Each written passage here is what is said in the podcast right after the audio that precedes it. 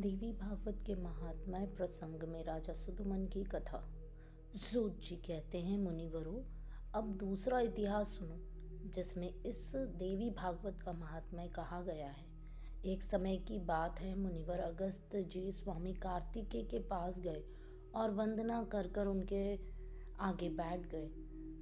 तत्पश्चात उन्होंने कहा, हे भगवान, आप देवी भागवत का महात्मा है और उसके सुनने की विधि भी बताने की कृपा कीजिए।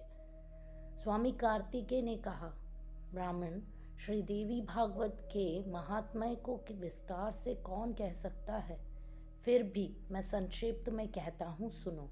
विवस्वत मनु के पुत्र श्रद्धा देव थे, उन्हें कोई संतान न थी।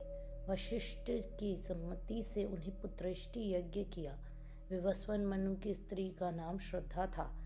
श्रद्धा ने होता से प्रार्थना की, ब्राह्मण, आप ऐसा उपाय कीजिए कि मेरे गर्भ से कन्या उत्पन्न हो। तब होता मन ही मन कन्या उत्पन्न हो, यो संकल्प करते हुए हवन करने लगे।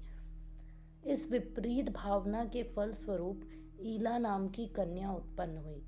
राजा व्यवस्वन कन्या को देखकर उदास हो गए। उन्होंने गुरुदेव से पूछा, यह आपका संकल्प उल्टा फल देने वाला कैसे हो गया? राजा की बात सुनकर मुनिवर वशिष्ठ ध्यानस्थ हो गए। उन्हें मालूम हो गया कि होता इस व्यतिकर्म के कारण है।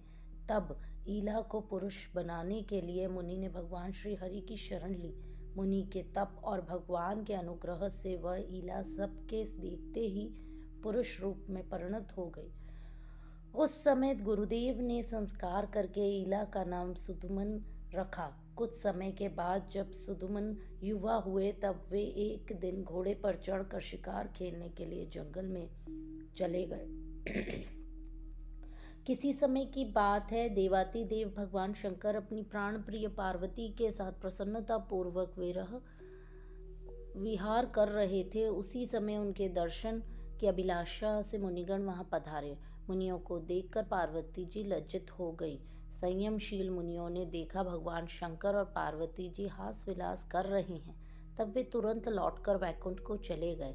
फिर भी अपनी प्रेयसी भार्या पार्वती को प्रसन्न रखने की इच्छा से भगवान शंकर ने यह श्राप दे दिया, आज से जो भी पुरुष इस वन में प्रवेश करेगा, उसकी आकृति स्त्री की बन जाएगी।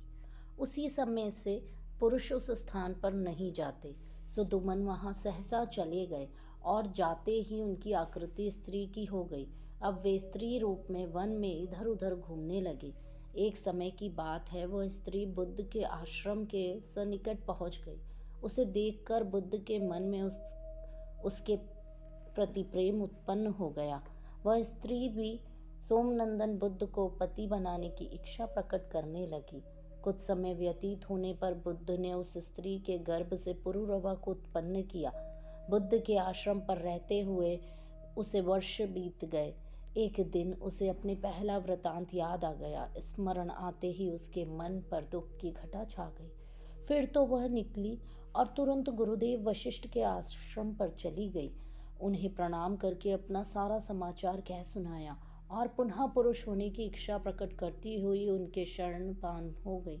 उस सब बातें विदित हो जाने पर वशिष्ठ जी कैलाश पर गए।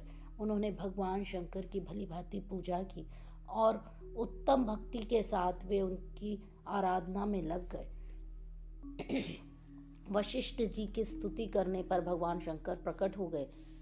वे नंदी पे सवार थे जगत जननी पार्वती उनके साथ विराजमान थी। वे अत्यंत प्रसन्न होकर शरण में आए हुए मुनिवर वशिष्ठ जी से कहने लगे, भगवान शंकर बोले, विप्रवर, तुम्हारे मन में जो इच्छा हो, वर मांग लो। भगवान के यूँ कहने पर वशिष्ठ जी ने उनके चरणों में मस्तक झुकाया और ईला के पुरुष हो जाने की प्रार्थना की। तब प्रसन्न होकर भगवान शंकर ने मुनिवर से कहा, यह एक महीने पुरुष रहेगा और एक महीने स्त्री यो शंकर से वर पा लेने पर वशिष्ठ जी जगत जननी भगवती पार्वती की पूजा करके उनकी स्तुति करने लगे। वशिष्ठ जी ने भक्ति पूर्वक स्तुति करने पर वे तुरंत प्रसन्न हो गईं। तदंतार उन महादेवी ने मुनि से कहा, द्विजवर, तुम प्रसन्नता पूर्वक नौ दिनों में सुदमन को श्रीमद देवी भागवत सुनाओ। उसके सुनते ही वह उसी क्षण पुरुष हो जाएगा। इस प्रकार कहकर भगवान शंकर और पार्वती अंतर ध्यान हो गए। अब वशिष्ठ जी ने भगवती जगदम्बिका की पूजा की और राजा सुधुमन को श्रीमद देवी भागवत पुराण सुनाना आरंभ कर दिया। राजा भी वह अमृतमयी कथा भक्ति भाव से सुनने में संलग्न हो गए। कथा समाप्त होने पर उन्होंने गुरुदेव को प्रणाम करके उनकी पूजा की और वे सदा के लिए पुरुष हो गए। तब मुनिवर वशिष्ठ ने सुदुमन को राज्य पर अभिषेक किया। सुदुमन प्रजाजन को प्रसन्न रखते हुए भूमंडल पर राज्य करने लगे। अंत में पुत्रों को राज्य सौंपकर स्वयं भगवती के परम धाम को चले गए।